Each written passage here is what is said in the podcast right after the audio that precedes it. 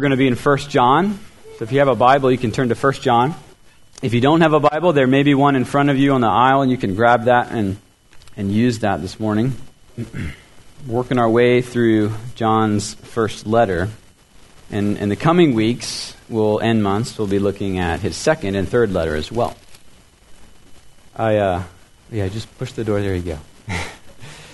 um, I was grateful for Salim to preach for us last week. It was great to hear a missionary who uh, is serving in a country where Christianity is illegal. Um, and to hear him preach his first sermon in English was really a treat, and knowing that that took a lot of work and preparation. As we jump back into 1 John, let's just remind each other of what the main point is. What is his purpose in writing this to us? If you look at verse 13 of, of chapter 5, he says this I write these things to you who believe in the name of the Son of God, that you may know that you have eternal life. Right, so this letter is a reassurance letter. It's a letter where John is trying to reassure his people, his children. He often uses the word children for his people, for the church. That he wants to reassure them that they're saved, that they're loved. Um, and so this is a sweet letter. It's also revealing of the heart of our God that He wants to reassure you. He wants to give you things to look at to say, yes, you are saved because of these things. And so, this is a letter of reassurance. It's a letter of love. It's like a, an older Christian or, an, or a grandpa in the family reminding and reassuring the children of his love for them. But more importantly, it's of God's love for us as children. How do we know that we're saved? Ultimately, it's those who believe in the name of the Son of God. So that's what he'll be pointing us to once again in verses 1 through 5 of chapter 5. So if you are able, please stand for the reading of God's Word. This is God's holy, inspired, and inerrant Word. Beginning in verse 1 of chapter 5. Everyone who believes that Jesus is the Christ has been born of God. And everyone who loves the Father loves whoever has been born of him. And by this we know that we love the children of God, that we love God and obey his commandments. For this is the love of God, that we keep his commandments. And his commandments are not burdensome. For everyone who has been born of God overcomes the world. And this is the victory that has overcome the world our faith. Who is it that overcomes the world except the one who believes that Jesus is the Son of God? Amen. You may be seated. Let's pray together. Father, may the words of my mouth and our hearts together as we meditate on your word be acceptable in your sight, O Lord, my rock and our Redeemer. In Jesus' name we pray. Amen. Well, what John is communicating to us in this section is, is, is this. What he's communicating is that we can love God and obey his commandments. It's possible for three main reasons. For, we're equipped in three different ways, and I have it in your outline on the bulletin. Because in Christ we have a belief giving birth, a burden lifting love, and a battle winning faith. Those are the three things that we'll read about this morning that we've been equipped with. That's how we can obey, that's how we can follow Jesus and love God. So we're going to be looking at each of those points in turn. The first is a belief giving birth. Look at verse 1, and then we'll also see verse 4. He says, Everyone who believes that Jesus is the Christ has been born of God. And then he uses that same phrase, born of God, down in verse 4 for everyone who has been born of God overcomes the world. So, what does this mean? Born of God, born of Him, born again. What does that mean? Well, the first thing he's saying, how do we define what a born again Christian is, is a born again Christian believes the gospel, first and foremost, believes the truth about Jesus Christ.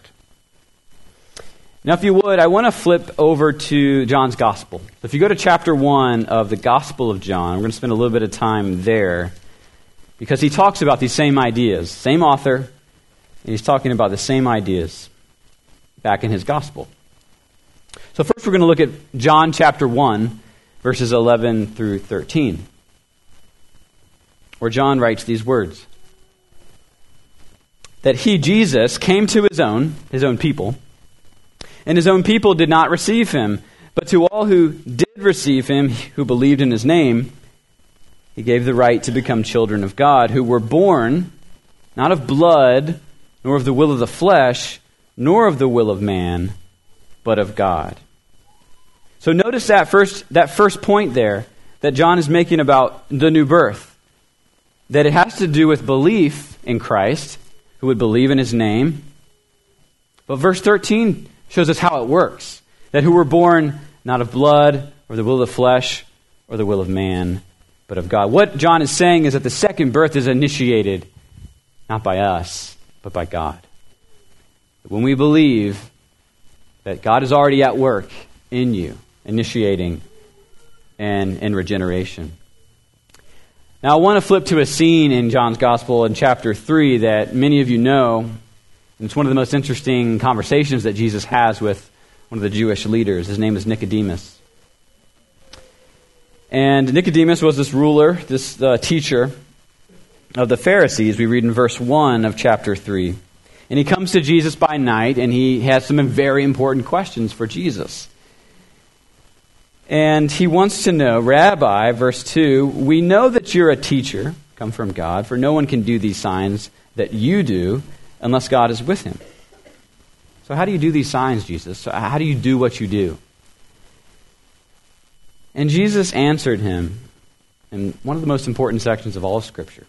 He says, Truly, truly, I say to you, Nicodemus, unless one is born again, he cannot see the kingdom of God. Well, Nicodemus is confused by this, so he asks, well, How can a man be born when he's old? Can he enter a second time into his mother's womb and be born? Jesus answered, Truly, I say to you, unless one is born of the water and the Spirit, he cannot enter the kingdom of God. That which is born of the flesh is flesh, and that which is born of the Spirit is spirit. So you see already Nicodemus is not tracking with what Jesus is saying. And he responds with perhaps one of the m- most crass statements in all of the Bible that a man could, in his adulthood, could enter back into the birth canal, so to speak, right? To go back into his mother's womb. So you can tell that he's not tracking, he's not thinking spiritually, he's thinking physically. Right? He's thinking uh, in, in mere terms of human terms. And Jesus clears it up in verse 6. And he makes this very obvious point, doesn't he? That that which is born of the flesh is flesh. Right? A human baby comes from a human mother. But that which is born of the Spirit is spirit. Right? You, you one can only give uh, uh, and beget uh, of the same kind, right? And then he says, Don't marvel that I said to you, you must be born again. So we need to talk of the new birth or this uh, being born again, this idea in two ways. The first way is that it's ne- the necessity of the new birth. And then, secondly, I'm going to talk briefly about the mystery of the new birth. So the first is the necessity that Jesus says in back in verse 3 of John 3 unless one is born again, he cannot see the kingdom of God. You must be born again to see the kingdom of God and to be saved. That it has to happen. You, you can't just come to church and sing the songs and pray the prayers and all of it just be ceremony. All of it just be um, something you do, a rhythm you do with no real meaning. You have to be born again to see the kingdom, to know God, and to be saved. You have to be born again. You have to be recreated. And so there's a necessity there. Otherwise, you'll, you'll never really know. You'll never see clearly. But he also says, he, he alludes to this idea that there's a mystery to the Spirit's work. Look at verse 7 and 8. He says, Don't marvel, Nicodemus, that I said to you, You must be born again.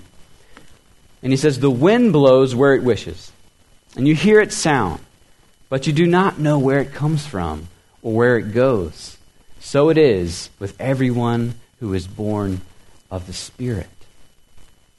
So, just as that storm was coming in yesterday, the wind blows where it wishes. You, don't, you, you see the effects of it, right? You see the trees moving, you see the clouds wisping away, but you don't know where it goes or where it comes from. Actually, even with our weather apps that I use constantly, I'm trying to see when a storm's going to hit. Just this past week, it looked like it was going to rain almost every day, right? And then it just disappeared. So even all the technology we have can't grasp the mystery of the wind and the storms that we see around us today. And what he's pointing to is this idea that, that the work of the Spirit is internal, it's invisible, that we can't see it necessarily happen. We can see the effects of it. So um, think of someone in your life uh, who is a Christian, and you've seen this transformation happen. You've seen this transformation of, of someone who rejects God, is, is, um, hates religion, hates Jesus, or is just indifferent to it all. And then the Spirit works in their life, and they're totally different. And they understand Jesus in a new way, and they trust in Him and believe in Him. That is the work the invisible work of the Spirit.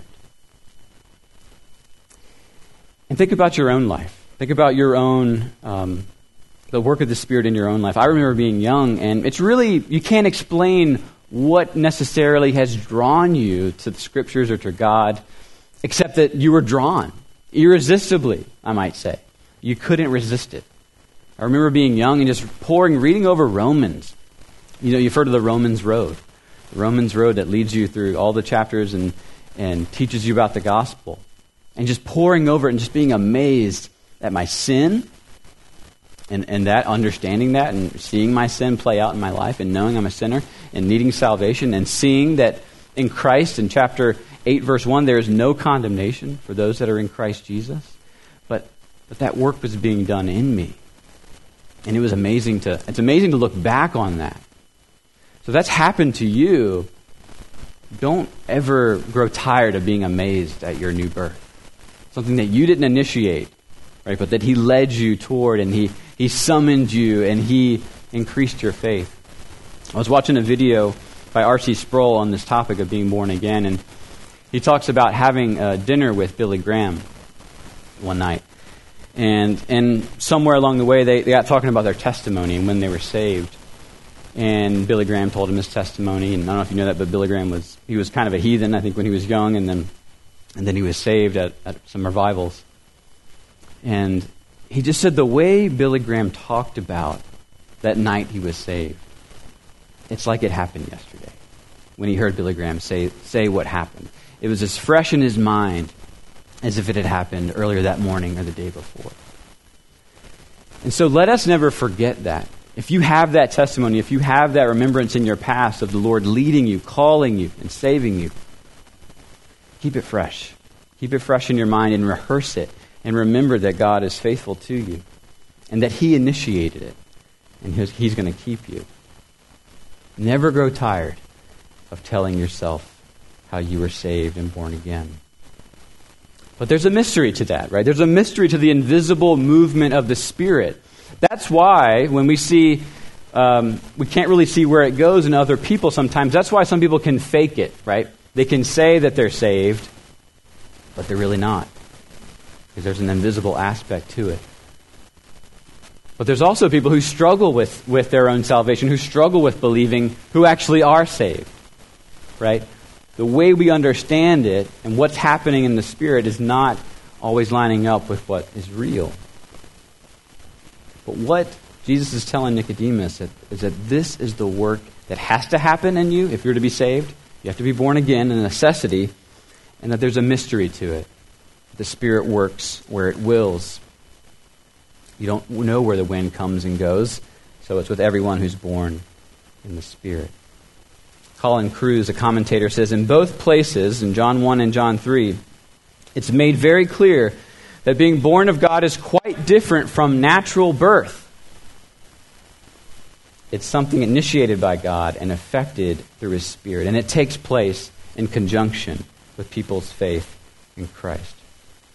So remember this as you think about being born again, you did not birth yourself into new life. I didn't birth myself. You were born before you cried out in faith. And God initiated that new life that you now experience. And it resulted in trust, in obedience, in faith. But look at the second half. Let's go back to 1 John. Look at the second half of verse 1 of chapter 5, going back to 1 John. The second half says, And everyone who loves the Father loves whoever has been born of him. So, what he's saying here is that born again Christians love other born again Christians. That's the mark of being born again, that you, you love your brothers and sisters in faith. Not too different from what he says in verse 20 of chapter 4. If anyone says, I love God, and hates his brother, he is a liar, for he, does, he who does not love his brother, whom he has seen, cannot love God in whom he has not seen. So he's saying you love those who bear the image of God, but you also love those uh, who are the children of the one you love. Right, so that's what he's saying is there. You will love the children of the God that you love. And that's actually drawn out from just natural experience. He's, Kruse says this is a metaphor drawn from natural experience, according to which a person who loves and respects a man will also love and respect that man's child.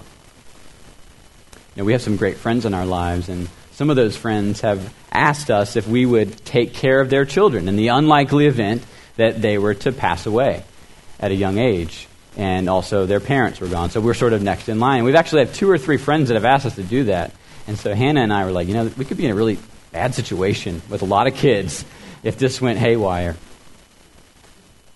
But it's unlikely. But we love their children. That's the point. We will take care of them. If we love our friends, we're going to take care of their children because, in a sense, we're all one family. And also in verse 2, he says this By this we know that we love the children of God when we love God and obey his commandments. So again, he's going on that theme of loving others as a way to know that you are in Christ, that you will love others. And did you know that your obedience blesses those around you? That it's a way to love other people. And the flip side of that, your disobedience to God hurts those around you. That you love others through your following God. Have you ever thought about that? Through my following God and obeying Him, I'm actually loving those, my brothers and sisters around me. Say your husband's not a believer. You love your husband when you prioritize going to church more than staying at home with them. Right? That's a way to love them. Or just a Christian who's struggling in your family. But when you choose to sin, it hurts your witness to Christ. And it hurts your fellow believers because we're one body. And so there's no isolated sin for the Christian. I think one of Satan's lies is that your sins are isolated and that your sins don't affect other people. That's one of the tricks he likes to pull. That you're alone, and if you do this sin, it's only going to stay with you. It's only going to affect you. And that's not true. One of the ways to love our brothers and sisters is to follow and obey God. When you choose to love God and obey Him, you're truly loving fellow believers indirectly and directly. Well, the second, um, the second way He's equipped us to obey His commands is that He's given us a burden lifting love. And we're going to look at verse 3. A burden lifting love. He says this For this is the love of God, that we keep His commandments and his commandments are not burdensome. His commandments are not burdensome. Did you know that love demands things? That love demands certain things? I think there's a misconception about, about God's love. That if He loves you, He will not ask you to obey Him or to give you any rules or to give you any difficult things to follow. He won't do that if he loves you. That's a misconception. That's not true. The Ten Commandments in the Old Testament, right? The central place where we see the rules that we're supposed to follow as God's people, Ten Commandments in Exodus 20, is prefaced with some words by God. And he says this I am the Lord who brought you out of the land of Egypt out of the house of bondage. Rule number one have no other gods before me. So he prefaces the entire Ten Commandments with what? With love, with redemption. I'm the God who took you out of the land of Egypt. I'm the God who loved you. So the, the, the rules are embedded in his love for us. Right? They're not in contrast to his love. They flow out of his love. Think about this. Parents love their kids and demand their obedience because it goes back to our love. Right? We want our kids to obey because we want what's best for them. We want to protect them. We want them um, to be secure and safe and, and follow God, right? So we give them rules. And it's because we love them. Think about this spouses love each other and demand their exclusive love.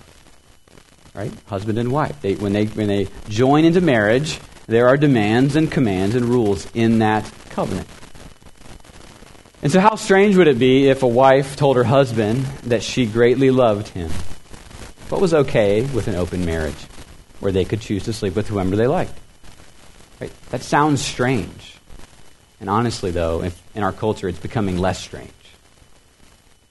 Um, but that, that should strike us as strange. If, if two people are covenanting together and then they allow each other to break that covenant. And that's why God is often portrayed in the Old Testament as the husband of an unfaithful wife.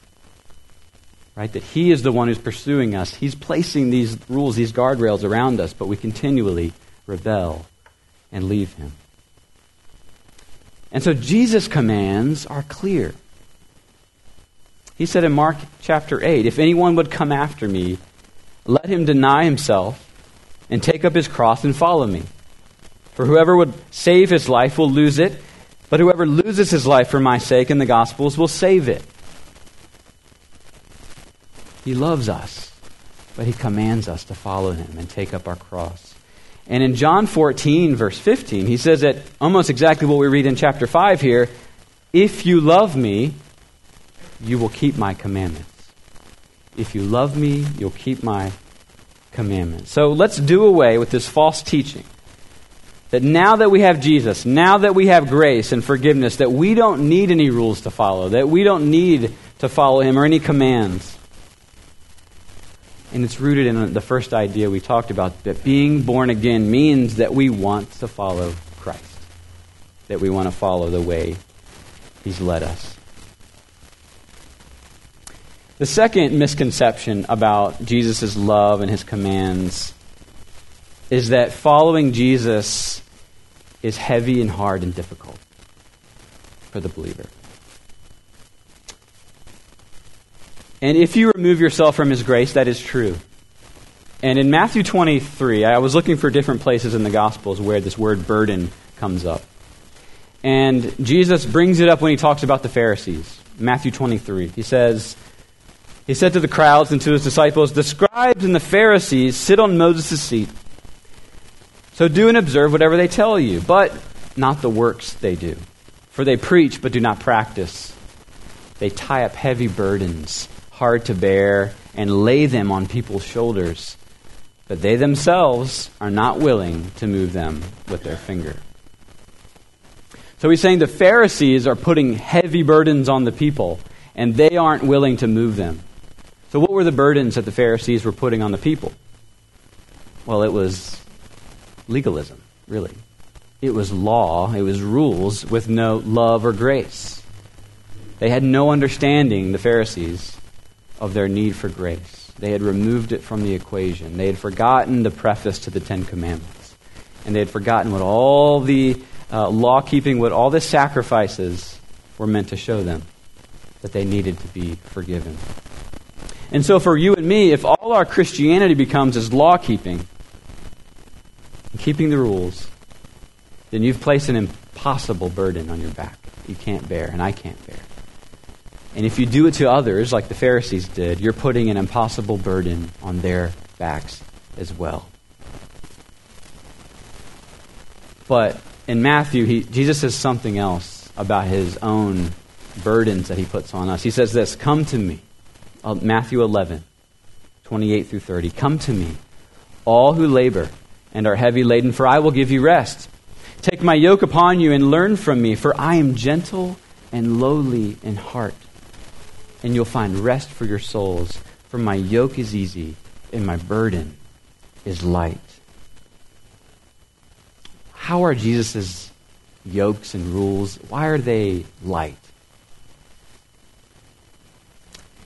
Friends, if God's commands are burdensome to us, then we've failed to understand the cross of Christ. We've failed to understand that at the cross, our sin, our debt has been canceled. And that He's nailed every single one of our sins to the cross. And that He's done it all. He's, he's finished. The work is finished. There's no more earning. You can't try to earn your way with all the rules you keep because He's done it all. And all you have to do is believe and trust in Him and be saved. And so when you do that, you can keep the rules a lot more easily because they're light and that burden is taken away. One of my favorite books is Pilgrim's Progress, and in one of the most vivid scenes in that story is when Christian is, is on his way uh, to, well, he's headed to the celestial city, but he's got a long way to go, but he comes up to the, the cross, the foot of the cross. And all along the way, he's carrying this heavy burden, this heavy bag. And it reads like this where he, as he approaches the cross. Now I saw in my dream that the highway up, with, what, up which Christian was to go was fenced on either side with a wall, and the wall was called salvation. And up this way, therefore, did burdened Christian run, but not without great difficulty because of the load on his back. He ran thus till he came to a place somewhat ascending, and upon that place stood a cross, and a little below in the bottom, a sepulchre. So I saw in my dream that just as Christian came up to the cross, his burden loosed from off his shoulders and fell from off his back and began to tumble. So the burden is tumbling down the hill. And so continued to do till it came to the mouth of the sepulchre, sepulchre this tomb, where it fell in, and I saw it no more. Then was Christian glad and light, and said with a merry heart, He hath given me rest by his sorrow, and life by his death. And then he stood still a while to look and wonder, for it was very surprising to him that the sight of the cross should thus ease him of his burden. And he looked therefore, and looked again, even till the springs that were in his head sent the waters down his cheeks. Now, as he stood looking and weeping, behold, three shining ones came to him and saluted him with, Peace be to thee. So the first said to him, Thy sins be forgiven thee. And the second stripped him of his rags and clothed him with change of raiment. And the third also set a mark on his forehead and gave him a roll with a seal upon it, which he bade him look on as he ran, and that he should give it in at the celestial gate. So they went their way. And then Christian gave three leaps for joy and went on singing. This is the song he sang. Thus far did I come with laden, laden with my sin, nor could aught ease the grief that I was in. Till I came hither, what a place is this? Must here be the beginning of my bliss? Must here the burden fall from off my back?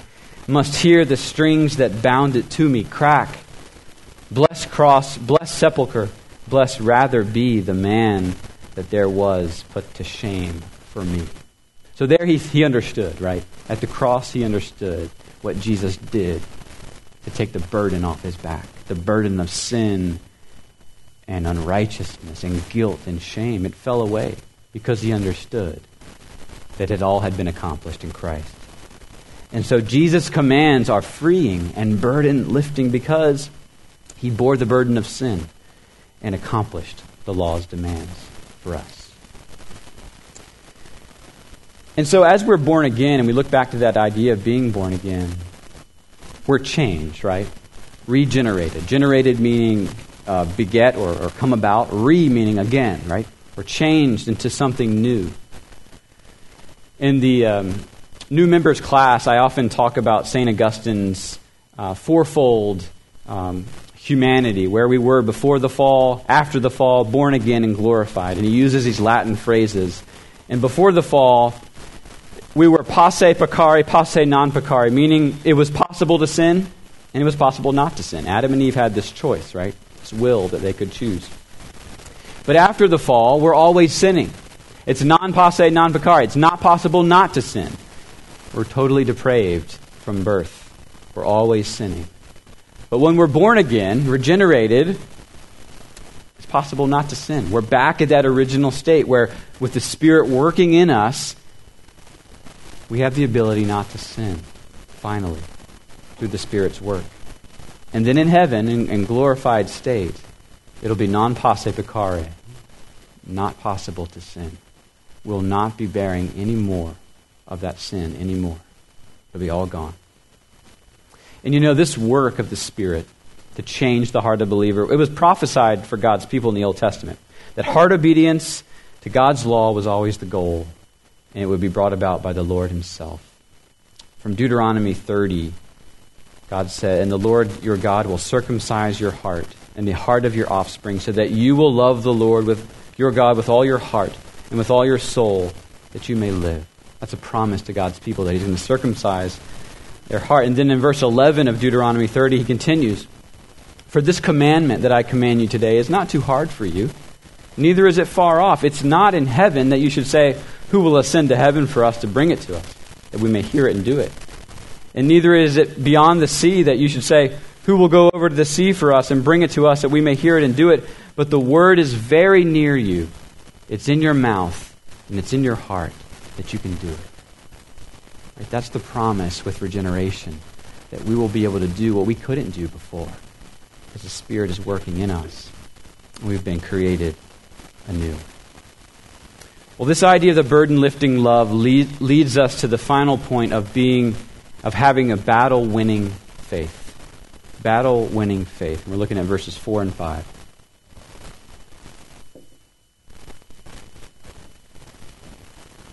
He says this For everyone who's been born of God overcomes the world. And this is the victory that has overcome the world our faith. And who is it that overcomes the world except the one who believes that Jesus is the Son of God? Just to remind you, he says world earlier in, chap- in chapter 2, verse 15 through 17. He defines what the world is. That the world, all that is in the world, is the desires of the flesh, desires of the eyes, and the pride of life. That, that's what we overcome as Christians. That born again Christians have overcome the world. Now, how have we done that? Colin Kruse says that it's the faith in Jesus as the Son of God that enables believers to overcome the world. And so the truth is this as believers, you and I, as we fight in, this, in the battles of life, that we don't fight for victory, we fight from victory. That we've already achieved everything that is victorious in Christ because it is finished in Him. Not for victory, but from victory. We've already, we already have it. We already have overcome the world as we trust in Jesus. And so our victory is our faith because its object is Christ. What we have faith in is the one that saves us that, brothers and sisters, your victory is not dependent upon your ability to keep the law anymore. That your victory is dependent on Jesus' ability to keep the law, which he did perfectly.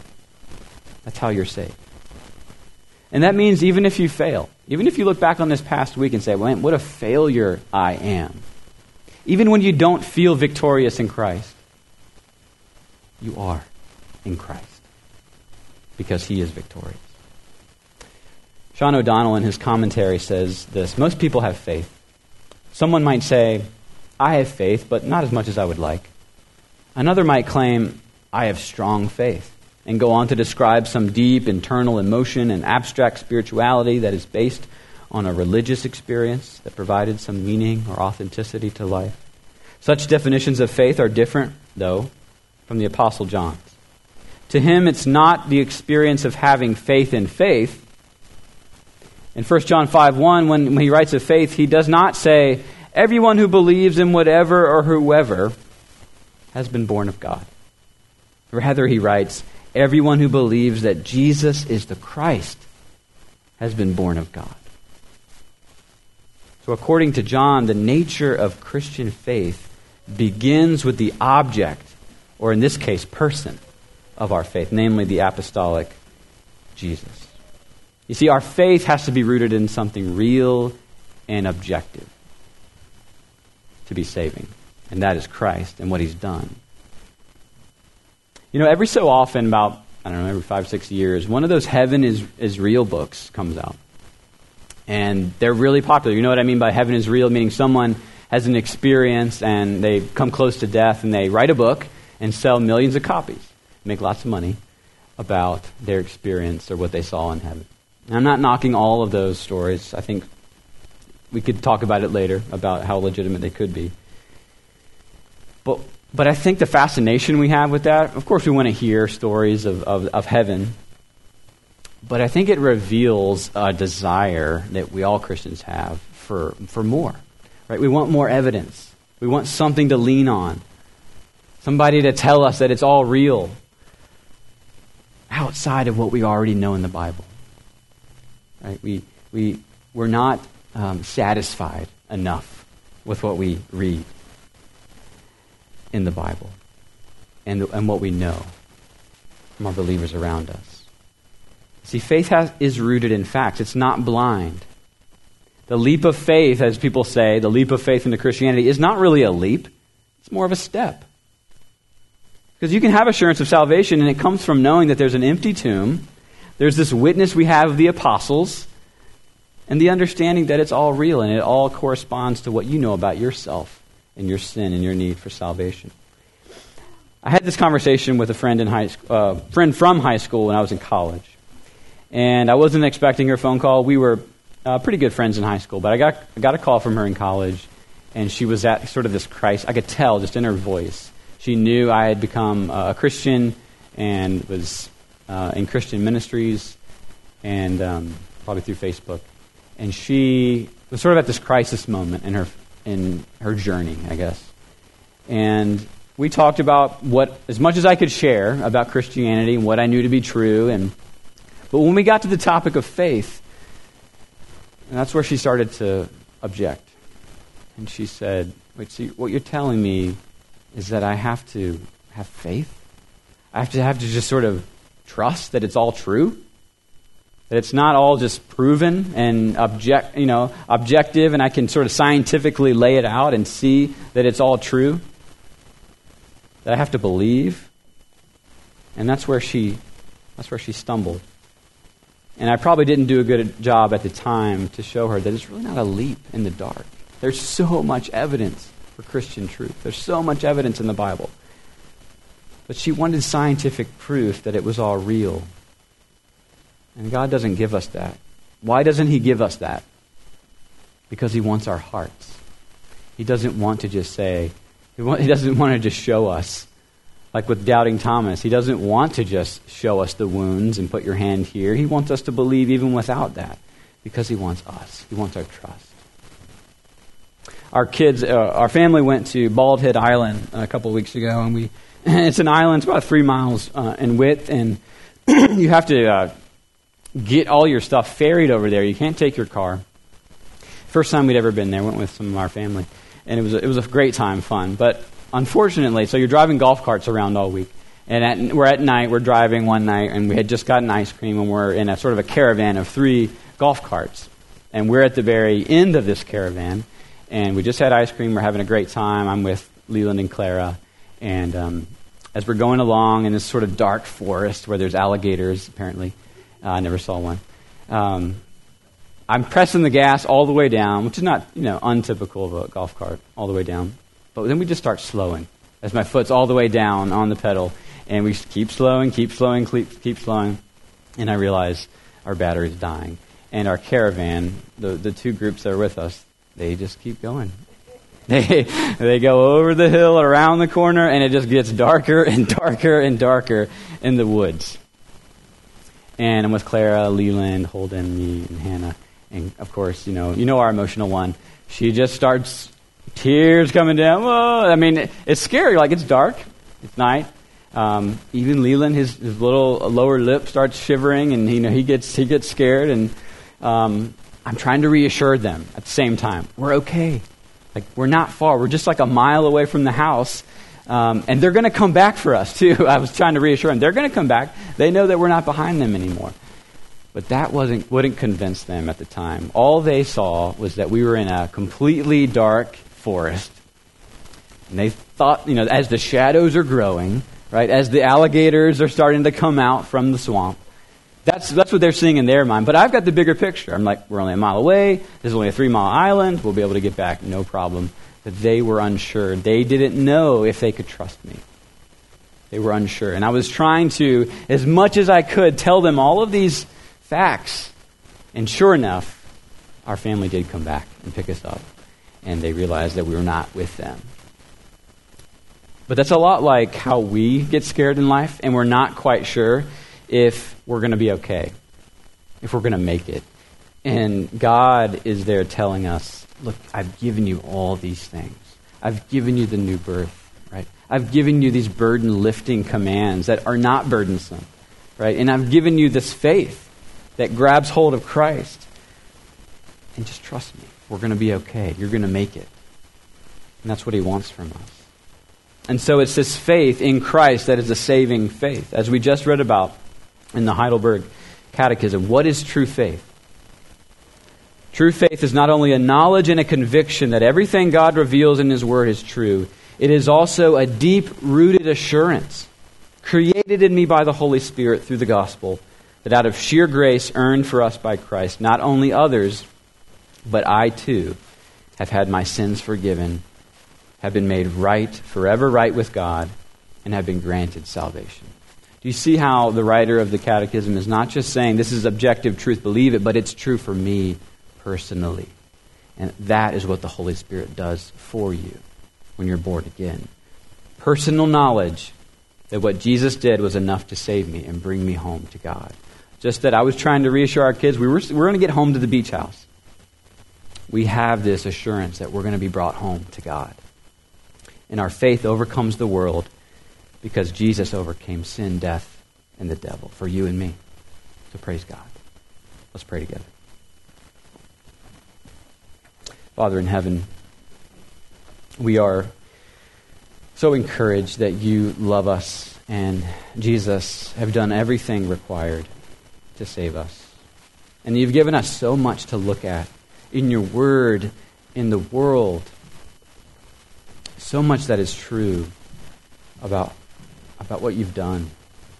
So let us not shrink back from, from digging into your word every single day to bless others around us with our faith and with um, the Bible studies we do, everything we do, from sitting here listening to a half hour long sermon to uh, going to Bible studies. Uh, that's all geared toward knowing you more and to be able to trust you more. So, Father, would you bless us as we walk by faith? In Jesus' name, amen.